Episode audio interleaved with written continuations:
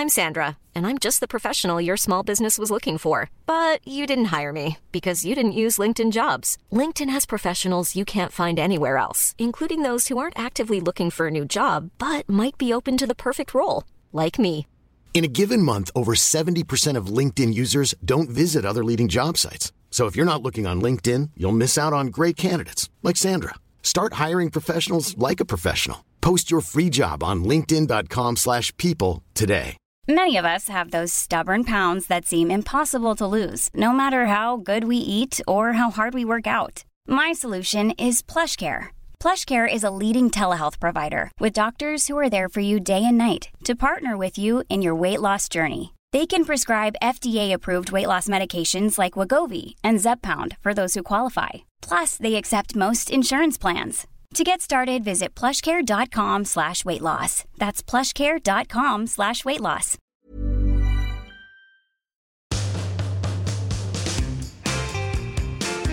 This week on Private Parts, we have an X Factor winner, a platinum selling artist, and the most successful X Factor winners single in the show's history. Now, from a challenging start in life that led him to voluntary foster care at the age of just 14 to living in a bedsit and facing homelessness, life seemed to be going only one way.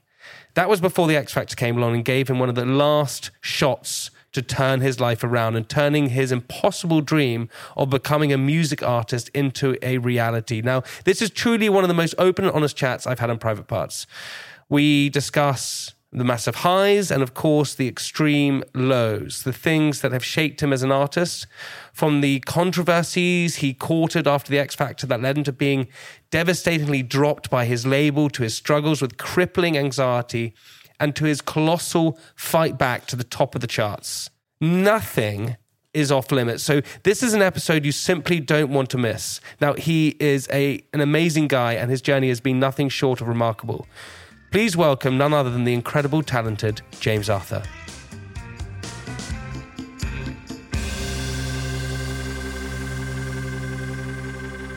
James, welcome to the podcast.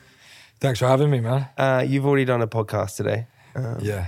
That's annoying. I thought I was going to be the first. No, it, it wasn't. It was different. It was quite conceptual, that one.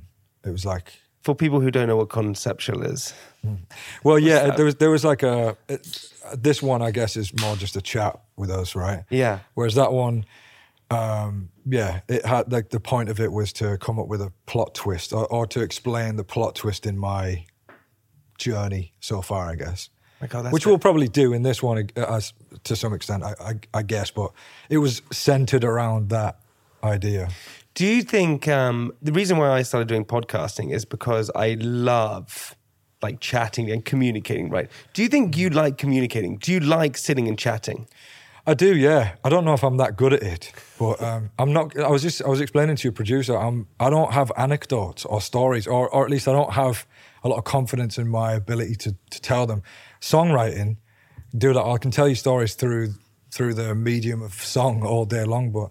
Um, it's weird. I think I've become desensitized to like the mad things that have happened in, in my life, and so like other people are better at relaying them to people than, than I am. So forgive me if few of my stories are a bit half cocked. But that's interesting because because you, I, you you are you're you're an amazing songwriter, and that mm. is all about narrative and story and mm. understanding emotions. And the greatest thing I found about music, right, is that it, you you really feel something when you mm. listen to it, and you almost take your audience on a journey. So I would say that you probably are a really good storyteller. Yeah, uh, well, uh, that's kind of like my brand, I suppose, in, in terms of like the music. That's what I would pride myself on in terms of my like skill set as a singer songwriter. Um, but yeah, I just I, just in in in the context of conversation, yeah, I, I don't know whether I'm that good at sort of like you know when you watch like I don't know Jonathan Ross and like someone's on the couch and they're like, yeah, well I remember this time when this happened and everyone's cracking up and stuff like I would. Imme- I would I would start one of those stories and immediately lose confidence and like probably have a panic attack. To be honest, because you're worried that the, the punchline is the shit. Yeah, It's just yeah. going to be well. shit. That's it. I don't. Yeah, like I, I think I'm good at setting. I'm good at the setup part of it. Yeah, but, yeah. but the punchline, I think, would yeah, I'd be worried about that falling flat. Do you think you? Um, I had this for a long. Do you? Do you think you had, get socially anxious sometimes? Oh, absolutely, yeah. No, I've definitely got that. Yeah, it used to be a lot worse than it is now. I think, uh, but yeah, no, I do. Yeah. I I I had it for. It was really weird, right? Because I I did this, um, and I've spoken about this before. I did this um, reality show for so many years, right? Yeah. And actually, the first time you and I met was I think we played football with each other. right, yeah. You, you may So- not remember soccer it. six or something. Soccer six. Yeah, yeah. It was actually it, just a tangent. It was one of the worst days of my life because I was playing with like you and these really cool people, and I, and then you remember, maybe you will. We went to a penalty shootout. Do you remember this? I do remember. I vaguely remember a penalty shootout. I think we probably lost it. Yeah. Do you remember who missed the penalty?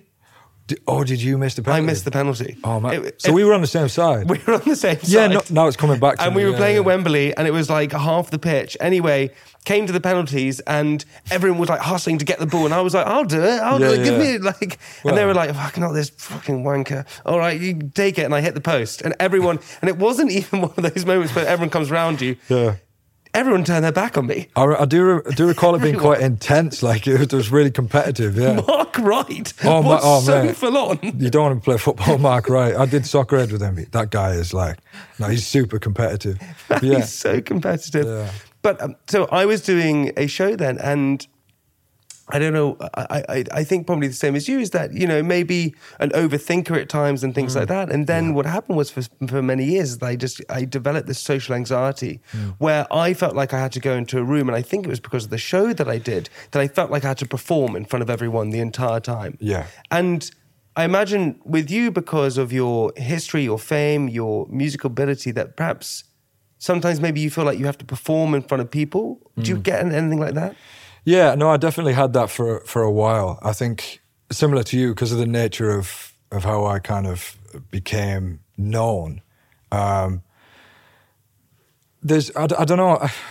There's a, there's a few things. I, I think maybe people forgot that. Um, actually, I'm trying to think how to sort of like how frame this answer because, like, obviously, I, obviously, I won the X Factor, and but I was a, probably the most unconventional winner of the X Factor in the sense that like I had the, um, you know, the the musical thing was like the singer songwriter thing was was very much like what I was bringing to the table.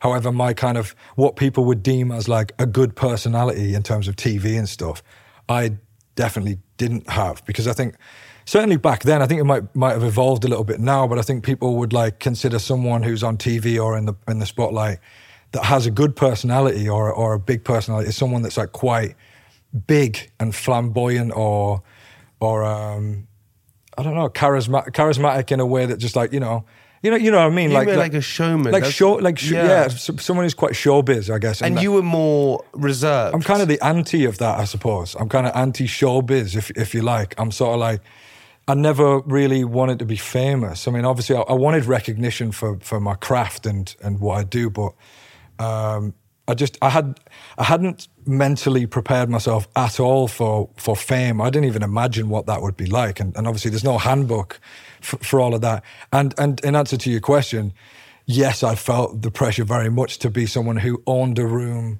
kind of with what I was saying and like command people's respect with what I was saying. And I think I got that wrong and made a lot of mistakes in, in the early years for sure. Yeah, it's hard, right? Because fame is a is a really weird thing, and um, perhaps the, what it feels like is a difference between you and I is is that I I you know I went and did a, a reality show, and the only sort of benefit, I suppose, if there even is a benefit, what you get coming out of that is that you become you you get this some sort of profile or some sort of fame, whatever it is. Sure, yeah. But I was just famous for being an idiot on television, and that's not a really, really bad thing. And so I learned that the sort of hard mm. way. Mm. Um, but when you gain sort of popularity, mm. you're right. There is no handbook to it whatsoever, and it's really hard. And also, if you're quite a reserved person, I was always quite like a loud person. Whether that was good for me or not, I was always quite sort of from wanting to be center of attention, want to be different things. If you're more reserved and you then become famous, that's a it's it's a very tricky thing to to handle, and it must Yeah. have it must have messed with your mind a little bit.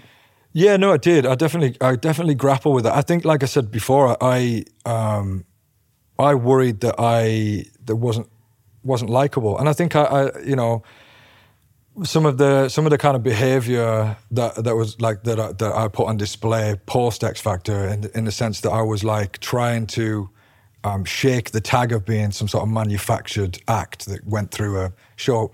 Um, it you know, I could understand people being like, like, who's this guy? Like, who, who do you think he is? Or like, or, or, or perceive me as someone who was was arrogant or whatever. And actually, I was probably just quite shy and and, and reserved, as you say.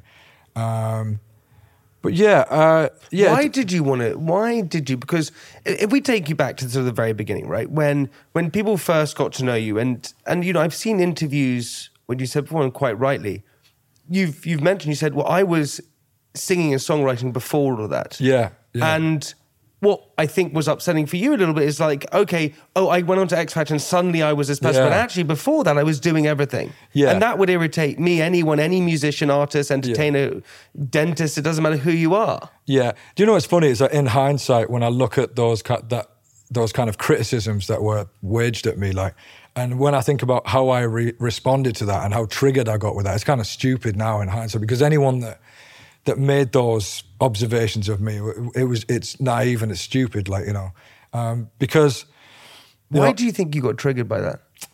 well, like you- like you say, well, I, yeah, I kind of felt like I'd honed my craft for a good ten years before that. I sort of earned my my stripes, but I, I understand you go through uh, something like the X Factor, and you do get that like he's a manufactured shiny pop star sort of thing. Whereas actually, it's the opposite of that. You know, a lot of people. You look at the landscape of the music business. It's a lot of people that. Um, you know, they, they actually are manufactured. They actually, uh, you know, maybe trust fund kids or whatever, and, and that that's fine. Not to say that they're not talented, but you know, they have the resources, the management, all those kinds of things that I didn't have, uh, and, and th- those were the things that led me to have to. It's a lot of people that do the X Factor. It's kind of you're at crisis point. You're like, you know, this is your last chance. Like I had record labels and and um, you know, uh, people like sort of promised me the world and we're going to make you a star and all that. And, and ultimately, a lot of the time, it came down to the fact that I didn't have the kind of financial support or I couldn't make a decent demo and things like that. And and I was just trying to survive. Like I was living below the poverty line. You know what I mean? So like I couldn't, you know, I I- couldn't. Re- you do need support in in that sense. You know, you need you know a, a kind of support network of, of some kind. So yeah. Anyway, X X Factor. You know, a lot of the people that you see doing that are just like, this is my last chance. Wait, I, I had no. Well, I, I knew a brief bit about that, but so hmm. so if I take you right back to the beginning, where hmm. growing up, you you grew up in Middlesbrough, right? Yeah, yeah. Middlesbrough fan. I am a Boro fan. Yeah, yeah. My friend's a Boro fan. He has it tattooed on his leg. It's hard times for us at the moment. I mean, Jesus. but you're a, you're a Chelsea fan. I am a Chelsea fan. Yeah. Well, Yeah, but- it's, a bit better than us. Yeah, but also, I, am I really a Chelsea fan? I just sort of You just- yeah. yeah, I just live there. yeah. I mean, yeah, it's, it's not it's not going well there, is it? it's it's not right. But Yeah. so you grew up. Your your parents split. Yeah. as well. Yeah. Um, divorce is always a tricky thing to kind of go through. Sure. Uh, I I- mine happened. My parents divorced when I was eight years old, and Mm. man, it was like Yeah, completely rocked me yeah. in so many ways. How old were you when your parents split? I was very young, so it's probably a bit different for me. I think you probably felt the impact of that more than I would have. Um, I think I'm more suffered because the the core parenting wasn't probably wasn't where it should have been. You know what I mean? Like um, those, my mum and dad never got on. You know, they they couldn't get along in order to sort of make sure that my sister and I um, felt you know like it was a healthy thing. Do you know what I mean? yeah. Um, but yeah, t- yeah, I was I was about two years old. So I, all I ever knew was that we're going to dad's and lived with mum really. So and you didn't mind that. You didn't mind the changing to begin with. I didn't mind that. I just uh, what I, what I minded was the kind of like I felt the tension between the two of them, and uh, and there was sometimes I feel like argue th- through us a little bit, and so we we felt like we had to, you know, I guess play up to that in a way, like you know. Um, Yeah, that's hard. or endure or endure like them slagging each other off, which was wasn't great for us, I suppose. So we weren't seeing a good example of of how two parents could kind of not be together but do do a good job. I guess. Yeah, and then with your because then I heard that you also used to you had a bit of time in foster care Yeah, as well, yeah. which I had. I mean, it, it, it's what's so funny is that it's not funny, but it's so interesting is that you you you you have. And this happens with so many. Do you know what it is, right? I, what I've worked out is that every single person, and I speak to so many people here, and Mm. so many people, everyone has this boulder that we're pushing up this hill the whole time. Yeah. And so many people don't realize it. They don't realize that what we're we're suffering with or going through, and the fact that you had this really pretty tricky childhood, it seems like, Yeah.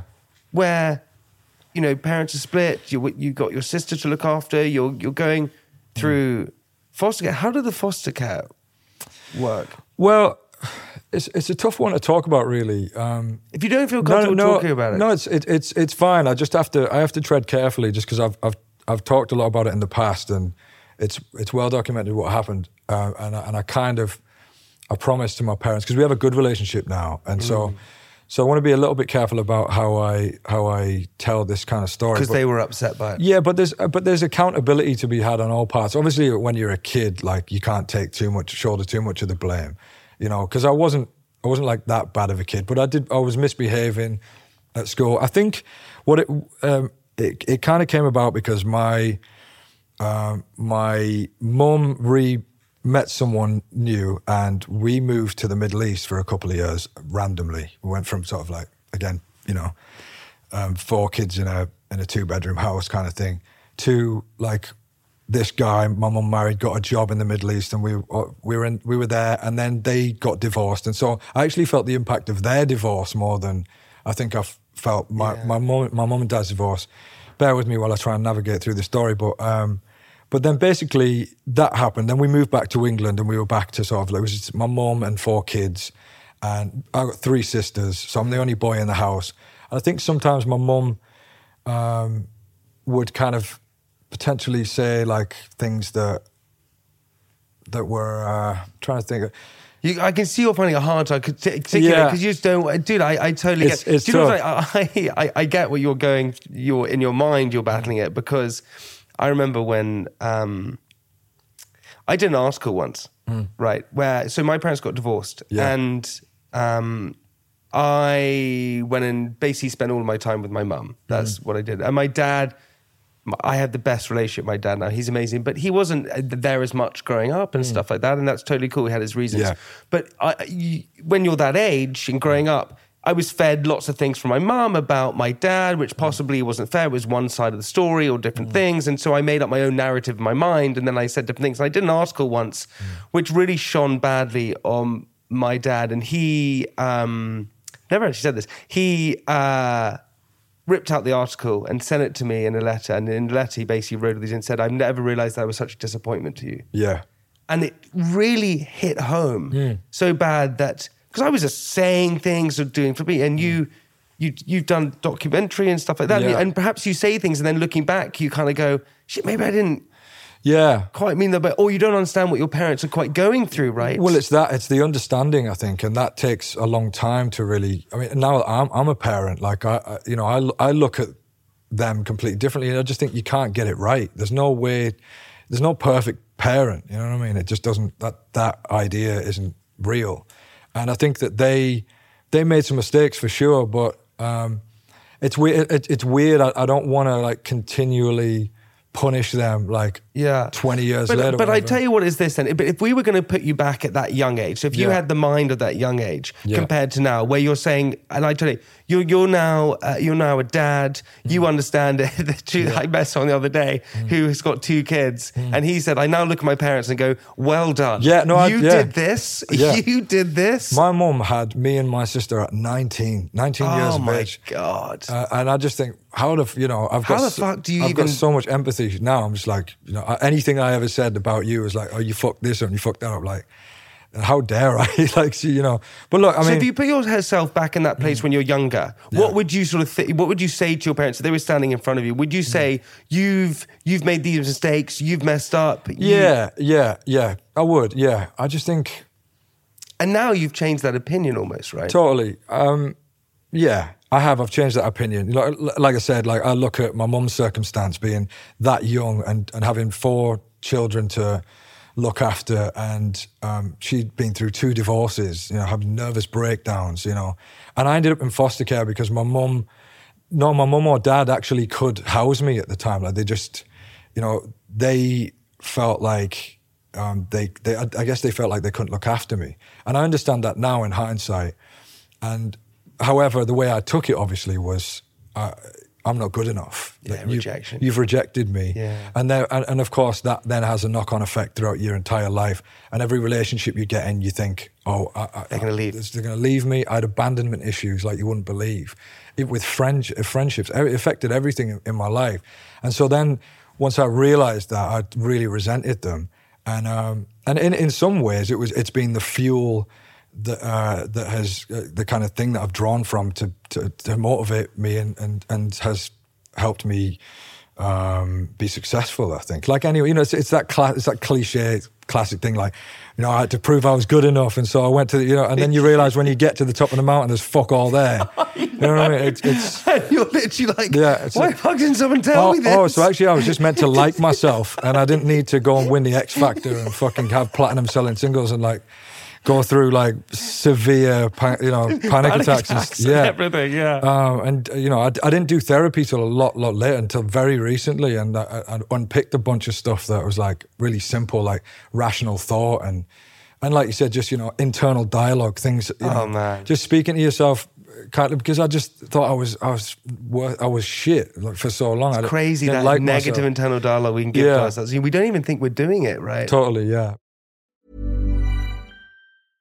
Hey, I'm Ryan Reynolds. At Mint Mobile, we like to do the opposite of what Big Wireless does. They charge you a lot, we charge you a little. So naturally, when they announced they'd be raising their prices due to inflation, we decided to deflate our prices due to not hating you. That's right. We're cutting the price of Mint Unlimited from $30 a month to just $15 a month. Give it a try at mintmobile.com slash switch. $45 upfront for three months plus taxes and fees. Promo rate for new customers for limited time. Unlimited more than 40 gigabytes per month. Slows. Full terms at mintmobile.com. When you're ready to pop the question, the last thing you want to do is second guess the ring. At Bluenile.com, you can design a one of a kind ring with the ease and convenience of shopping online. Choose your diamond and setting. When you find the one, you'll get it delivered right to your door. Go to Bluenile.com and use promo code LISTEN to get $50 off your purchase of $500 or more. That's code LISTEN at Bluenile.com for $50 off your purchase. Bluenile.com code LISTEN. I'm Sandra, and I'm just the professional your small business was looking for. But you didn't hire me because you didn't use LinkedIn jobs. LinkedIn has professionals you can't find anywhere else, including those who aren't actively looking for a new job but might be open to the perfect role, like me. In a given month, over 70% of LinkedIn users don't visit other leading job sites. So if you're not looking on LinkedIn, you'll miss out on great candidates like Sandra. Start hiring professionals like a professional. Post your free job on linkedin.com/people today.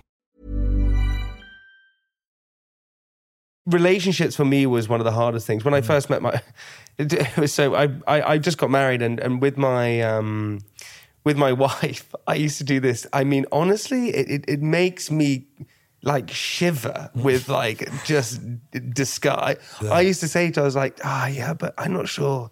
I can't even say. this is what I used to say to her. Yeah. I just go, oh, but you know, you don't, you don't love me. Enough. You don't love me, You yeah. know, It's the one. blah. Oh yeah, no. It's crazy though, because yeah, inside, Yeah. it's that. Com- why? Why would? yeah, it's such a like uh, what the, the ick as they call it now. Dude, it's a complete you, ick. you think yeah, because I did the same, man. I was just like, oh, but you don't really love me, and it, that was like that was just from a place of like no one loves me. You know, my parents didn't. Hmm. Um, turn their backs on me. When I think when something like that happens, like uh, an impressionable age, you know, like it did for me, I think yeah, it was just hardwired in me. it's so tough, man. Yeah, man. So when did music start playing a part? Because that obviously must have been for you. So you're going through this Mm. hectic period. You know, you're going into foster care. You're feeling rejected. All these Mm. different things. When did you start pick up an instrument, start playing, start singing? Yeah, well, I mean, you know, this is this is one of the amazing things about my parents is that they're both big music lovers. You know, I'd, I'd go over to my dad's house and I'd be hearing this like eclectic bunch of rock music and stuff, and so like, you know, I wanted to be in a rock band. I wanted to be Kurt Cobain. I wanted, you know, I wanted to be a rock star. You know, and my then my mum at home was like, you know, was playing like the, you know was playing Elvis movies all the time and and um, and was such a fan of like the icons my mum was and like obsessed with it uh, in a way. And so like I would sing along to these things and my mum was very encouraging. She was like, you're, you're fucking, you're one of the best singers in the world. Like she'd be over the top, like you're the best, you know, and I'd be like, what really? And like, I guess, you know, Were you good as well? I think at I could, age. I think I think I could like do like runs and stuff like from a young age. I could do like licks and like Boyz II Men, you know, like you know that kind of stuff. Like a prodigy. What's going I, I just I just do it and like I don't know. I think I just have a good ear maybe, and I'm, I was good at imitating stuff. Um, and so yeah, mu- music really started there for me because I think again like it was How like, old are you at this point? I don't know. I was probably like five or six, like just like mom, mum playing music in the kitchen and me singing along and her being like, "That's amazing." And you're doing runs at like, yeah, yes, yeah. I, I don't. Five, six. Yeah, I don't remember there ever being like, I'm going to learn this or learn that. I just, I just had a knack for it. I think, and um, I, I mean, I listened back to some of the stuff I'd recorded back then. I was, I was shocking. But um, I believe I had, I had this unwavering self belief because of what my mum instilled in me. I think. And so aga- again, I think that sort of feeds into this narrative of me trying to get validation and like be seen and heard um, from my mum. Because one minute we were like best mates, and she like was bigging me up for that, and then it was oh you just like your dad, and the next minute, and like she didn't like my dad, so I was like, well fuck, you don't like me. So it was that, that kind of thing, Yeah. and then and then yeah, I guess like and then the music, what it would have done is it would have made you feel way more connected. And so Absolutely. subconsciously, you're just doing it to perform. Yeah. Because you're like, when I perform, they love it, and so therefore I'm getting that sort of love back, right? hundred percent, man. Yeah, that that was it, and it was like, yeah, it just became this this friend to me in a way. You know what I mean? Like, uh, I could sit there with a guitar and just wail at you know at the wall, if you like, and just and uh, and feel like all of this pain was was was going somewhere positive, I guess. And and and and I started to get known at school as like the guy who sang and played guitar, and that gave me a place at school. And so I loved going to school because I, I had I was popular there you know, because um, I was like not only the class clown, but they were like, "Oh, sing us a song or whatever." And like pr- previous, prior to, to them realizing that I had this skill, like I was, guess I was like the weird kid, I was the outcast, and and I never really fit in until like the last couple of years at school. Yeah. When they like again when they realized I could do that, and so it just kind of went from there. And then I got into bands, and um, I thought that's that was my, you know, that was my trajectory was to be, you know, like Liam Gallagher or something, be a frontman in a band. Um, and uh, yeah, I went to college um, for a year, dropped out, then ended up being homeless. You know. And, uh, Hey, so let's yeah. brush over that story. Yeah, I was just, I was just like, yeah, nowhere, to, nowhere to live. Like, you know, jumping on people's couches. Like, again, you know, I couldn't live with either of my parents, so I ended up um, getting a bed sit. Um, So you was- literally had, you had nothing. Nothing, yeah. Yeah, so I went from foster care into like council flats kind of thing. Um, like absolute shitholes, like where, where they would house like ex convicts and stuff. And like at 16, 17, you got people knocking on your door, you know, for drugs and stuff. And it was, it was a, it was like, it was a scary environment. Um, but yeah, Do you find it tricky to talk about? it's it's yeah, in a way, it's it's a little bit. I wouldn't say triggering, but it's like when I dig back into it, like I, it, it's good because it, uh, uh, whenever I tap into this stuff, it's usually from a, from a music. You know what I mean? And so it, it has a different effect in this environment because it's kind of like you don't want people to pity you or anything. You don't want people to like think that you're sitting here asking for you know for sympathy for because lots of people have been been through it. Yeah, but, James, but I don't think I don't think anyone in their right mind ever listening to this would ever think that whatsoever. I think actually what it more people, uh, you know, we, I honestly people are desperate to um, hear stories and hear really authentic things hmm. in life because we're full of this world now which is just really inauthentic i think Totally, so yeah. people want authentic stuff so actually just hmm. hearing your story is just like hmm. I think that's what people would connect with. Wouldn't feel sorry for you or anything. Just want to hear it. Yeah, so yeah. the fact that you you come out of foster care and then you go into a bed sit and you're 16 years old, you shouldn't be surrounded by. Nah, yeah, yeah, That's intense. yeah. It was tough. So what happens then? So, so yeah, I was trying to think how it is kind of the timeline of it all. So, So you're 16, 17. You're out of foster care, and then Oh. you go into this bed sit. out of foster care because I had a scrap with one of the lads in there because it was just that was the kind of vibe there. I, I, I wanted I, I didn't like What kind of scraps I didn't like. It was like you know what? It was something daft. Like we, uh, Man United were playing Glasgow Rangers in the Champions League, Yeah. and my dad's a big Glasgow Rangers fan, and like I kind of followed them because my dad did, and uh, and one of the lads like because because it was the kind of place where juveniles would come and go, and like it's it's sort of like um, you've got to kind of. I suppose it's a bit prison sounds a bit extreme, but you know when people are like, right, you and me, let's prove who's like the who's tougher kind of thing, and like people would test each other. I think in that environment, and uh, and he and like he was he could see how much I wanted Rangers to win this game of football, and so he just kept on like piping up with like Rangers are shite and stuff like that, and I was like. Just sitting there dealing with it, and then the, the final whistle went. I stood up and I just I cracked this lad, and, and I got kicked out. Um, which is which is not it's not cool, you know, to do that. But yeah, that, um, that's that's how that ended.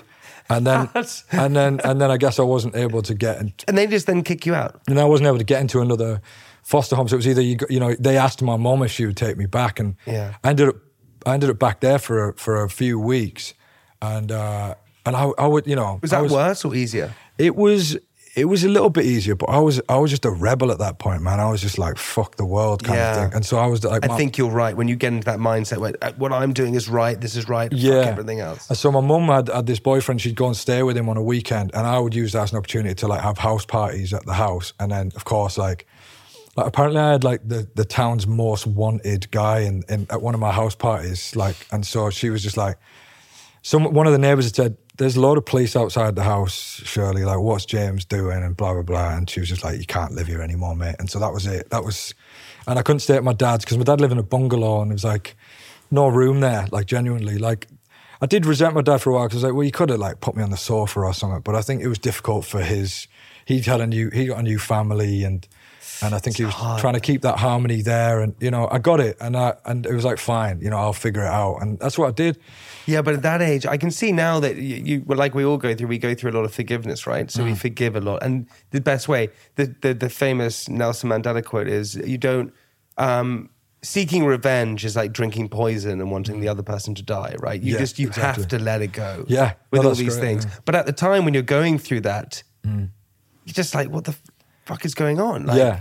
someone g- throw me a bone here, like help me out. That's it. So I, I- guess I needed someone to just put an arm around me and say, like, I'll look after you. And that didn't come. So I had to figure, I had to figure it out on my own. And that's kind of been the story of my life, really, just figuring it out, making a lot of mistakes and.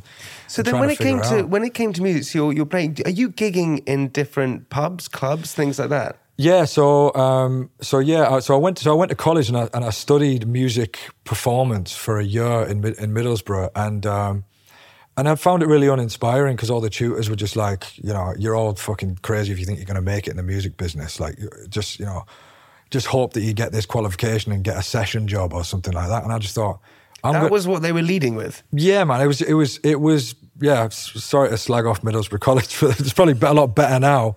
Think the tech side was a bit better, but it wasn't inspiring. And I thought I was the shit. I thought I'm, I'm like good at music, and I'm trying to, I'm trying to be something in, in music, and so it just, I didn't inspire. So I dropped out, and um, I, I got into a band, and um, we just played locally. I either played on my own in pubs, like I was kind of the go-to guy for some of the local pubs. Who were like, you know, if a band dropped out on a Saturday night, they know I could step in and play a bunch of covers, and Yeah. and that's kind of how I made my my money. I tried to get What were you being paid when you did something like that? um, probably like uh, probably like a hundred quid, but like my that all went on my bedsit rent, um, and so like yeah, I had to put like my electricity on and then like rent, and that was it. I, look I look back at these things and I think it's it, it's it's been re- that was a really that was a really good sort of training for me for this to to sort of if if there was anything that prepared me for what like fame and and all, and this in this business it would it would be that because I I don't think I've ever really let myself get